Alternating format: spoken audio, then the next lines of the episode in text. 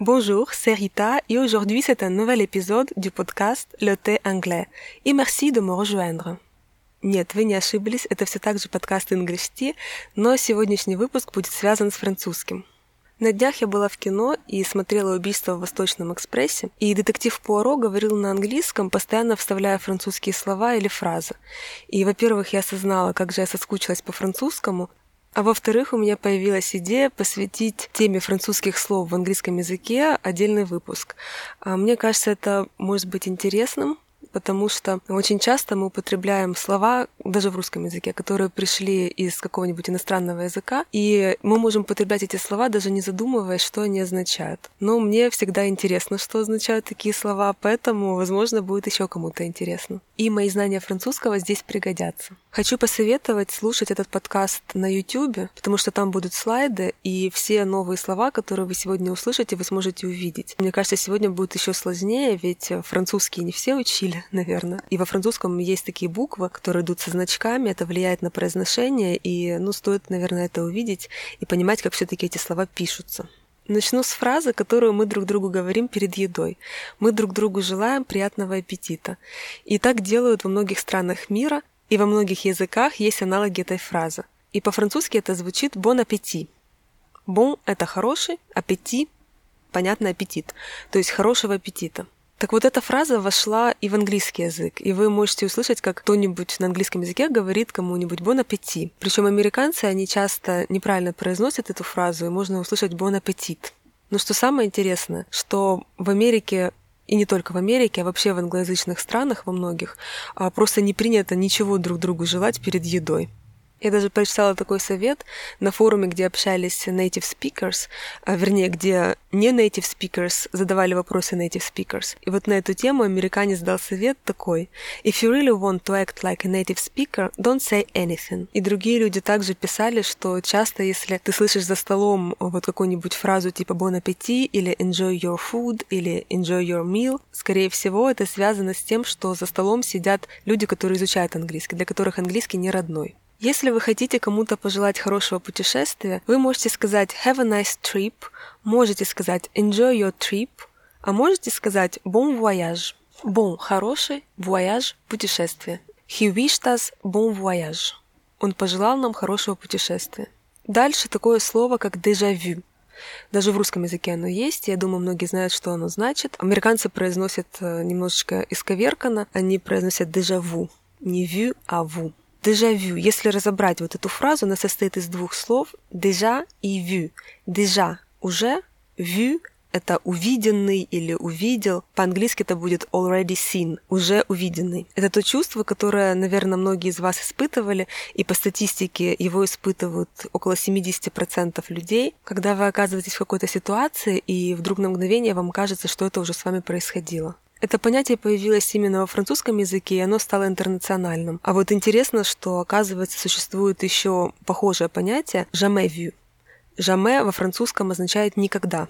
Так вот, вот это понятие, оно схоже с дежавю, но оно противоположно. Это такое чувство, которое человек может испытывать, находясь в очень знакомой ему обстановке, и ему вдруг кажется, что это происходит с ним впервые вдруг новым может показаться какое-то давно знакомое слово или незнакомым может показаться какое-то знакомое место.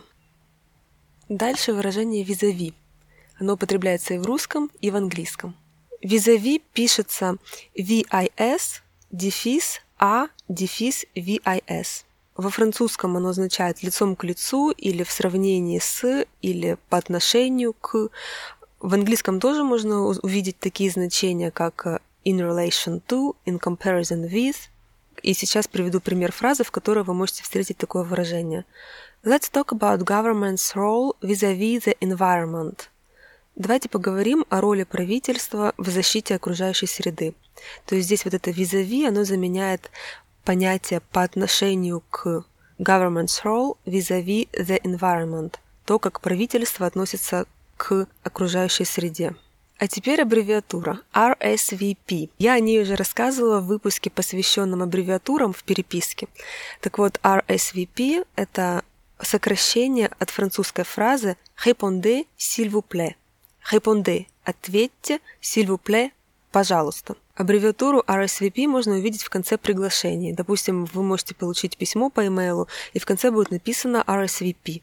И это значит, что тот, кто вам написал это письмо, он хочет, чтобы вы ему ответили, будете ли вы присутствовать там, куда вас приглашают, или не будете. Следующее слово «балет». По-французски оно звучит «бале», «le ballet». В английском произношение изменилось, и звучит оно «ballet». A ballet class will always start at the bar – Занятия по балету всегда начинаются возле балетного станка. И в этом примере мы столкнулись еще с одним французским словом – bar. Оно пишется B-A-R-R-E. По-французски звучит бах, le бах, балетный станок. И надо сказать, что вообще французский язык – это язык балета потому что балет развивался именно во Франции, и практически вся терминология была придумана именно там. Всякие плие, фраппе, батман, падуша. И когда я только начинала преподавать, э, мне довелось поработать в театрально-художественном колледже, и я преподавала французский у хореографов. И вот, э, наверное, единственная причина, почему в театрально-художественном колледже хореографы учили французский, а, была связана именно с тем, что они учили балет, и должны были понимать, откуда вся терминология произошла. Дальше есть такое выражение во французском «а-ля мод». Три отдельных слова. «А» — это предлог, «ля» — артикль и «мод» — мода. Означает это fashionable, модный, пользующийся популярностью. И это выражение также вошло в английский язык. Пример, который нашла я и записала себе, такой uh, «This has become really a la mode in Europe at the moment». В настоящий момент это стало очень популярным в Европе. А вот интересный факт, о котором я не знала, а если вы будете где-нибудь в кафе или в ресторане и будете искать себе десерт, э, и вдруг вы увидите apple pie а la mode, это будет значить, что apple pie яблочный пирог будет подаваться с шариком мороженого. И, в принципе, это будет касаться любого десерта, который вы увидите с фразой «а la mode». В Америке эта фраза приобрела именно такое значение. Кстати, многие примеры для демонстрации вот этих французских слов а, я нашла, используя ресурс youglish.com. Я его очень советую всем. Все друзья, которым я его уже посоветовала, в восторге остались, так же, как и я. А мне его посоветовала, в свою очередь, моя бывшая студентка а, Настя. Настя, большое тебе спасибо. Я не знаю, как я жила раньше без Юглиш. Это сайт, на котором вы можете узнать э, произношение того или иного слова. Причем вы пишете слово, которое вас интересует, вы можете выбрать акцент, который вас интересует, английский, американский или австралийский, например. И на этом сайте начинается поиск э, всевозможных видео, в которых э, было обнаружено вот это слово. И, наверное, одним из больших минусов вот этого всего является только то, что часто видео оказываются интересными, и ты вместо того, чтобы просто послушать, как произносится слово, сидишь и смотришь видео видео, в котором оно нашлось. на самом деле, мне кажется, это очень крутой сайт, и сейчас, что бы я ни делала, когда я занимаюсь английским, у меня все время открыто это окно, и я проверяю произношение, и можно очень быстро прокрутить кучу видео и послушать, как разные люди произносят какое-то одно слово. Следующее французское слово, которое вошло в английский язык, это слово «кухня», «cuisine». В английском это слово означает a style of cooking, то есть какая бывает кухня? Японская, мексиканская, французская, Japanese cuisine, Mexican cuisine, French cuisine. Во французском языке, кроме этого значения, это еще и просто кухня, то есть комната, в которой мы готовим. Cuisine пишется C-U-I-S-I-N-E. И немало слов, связанных с кухней в английском языке, происходит именно из французского. Так, например, шеф – это шеф-повар – во французском это не только шеф-повар, это может быть в зависимости от контекста и глава государства, и начальник. В английском же шеф — это в основном шеф-повар. Причем вот здесь важно отметить, что пишется оно C-H-E-F, но читается шеф. По правилам чтения во французском. Э, также есть су-шеф. Су-шеф пишется S-O-U-S, дефис шеф. Во французском су — это под, то есть тот, кто работает под шефом, помощник шеф-повара. Также в английском используется такое французское слово, как «сомелье».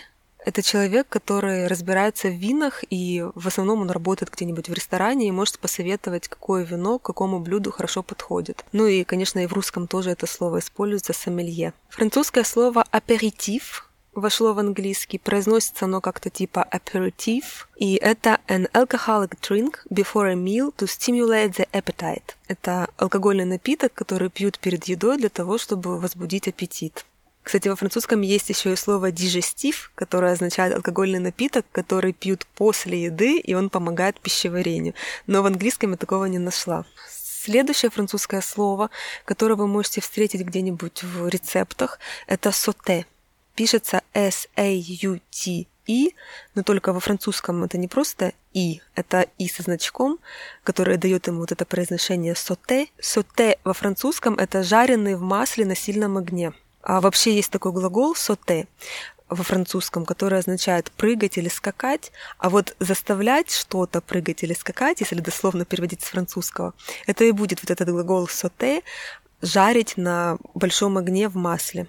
Ну, то есть, наверное, когда ты жаришь на большом огне, в масле что-то там подпрыгивает, и ты это жаришь, активно переворачивая. Вот этот вот процесс называется соте. Так что в английском оно так и пишется, вот на французский манер S-A-U-T и со значком, и употребляется оно не только как существительное, но и как глагол. Вы можете встретить э, такую фразу «Saute the onions for five minutes». Жарьте на большом огне лук в течение пяти минут. Дальше французская фраза, которая используется в разных языках, и я уверена, что многие ее слышали в русском, «опер». Есть программа, которая предлагается студентам, может быть, не только студентам, которая называется Work and Travel, а есть программа Au Pair. Au Pair — это когда человек, допустим, из Украины едет в Америку, во Францию или в какую-нибудь другую страну и работает в семье, вернее, в семье он живет, э, питается и работает, например, няней. И параллельно ходит на какие-нибудь курсы по изучению языка. Вот эту французскую фразу в английском языке можно встретить в таком контексте, например, she's an au pair, то есть она работает как au pair, или же she works as an au pair. Ну и фраза «c'est la vie», которую мы употребляем даже в русском языке, когда с нами происходит что-то, на что мы не можем повлиять, употребляется в английском языке. Только американцы ее немного произносят по-своему, они говорят «c'est la vie», а во французском она звучит «c'est la vie». Если перевести дословно с французского на английский, то будет that's life, как that is life или this is life. Это жизнь. Ну что, я думаю, на сегодня достаточно французских слов в английском языке. Надеюсь, что это было не слишком сложно. Если у вас есть какие-то вопросы, пожалуйста, пишите, буду рада ответить. Merci beaucoup de votre attention. Ciao! А ты знаешь bonjour это на каком языке? Китайском. Я какому языку людей учила раньше? Русскому. Русском. А merci это что? Пока. А au revoir тогда что? Спокойной ночи. А гарсон? Доброе утро.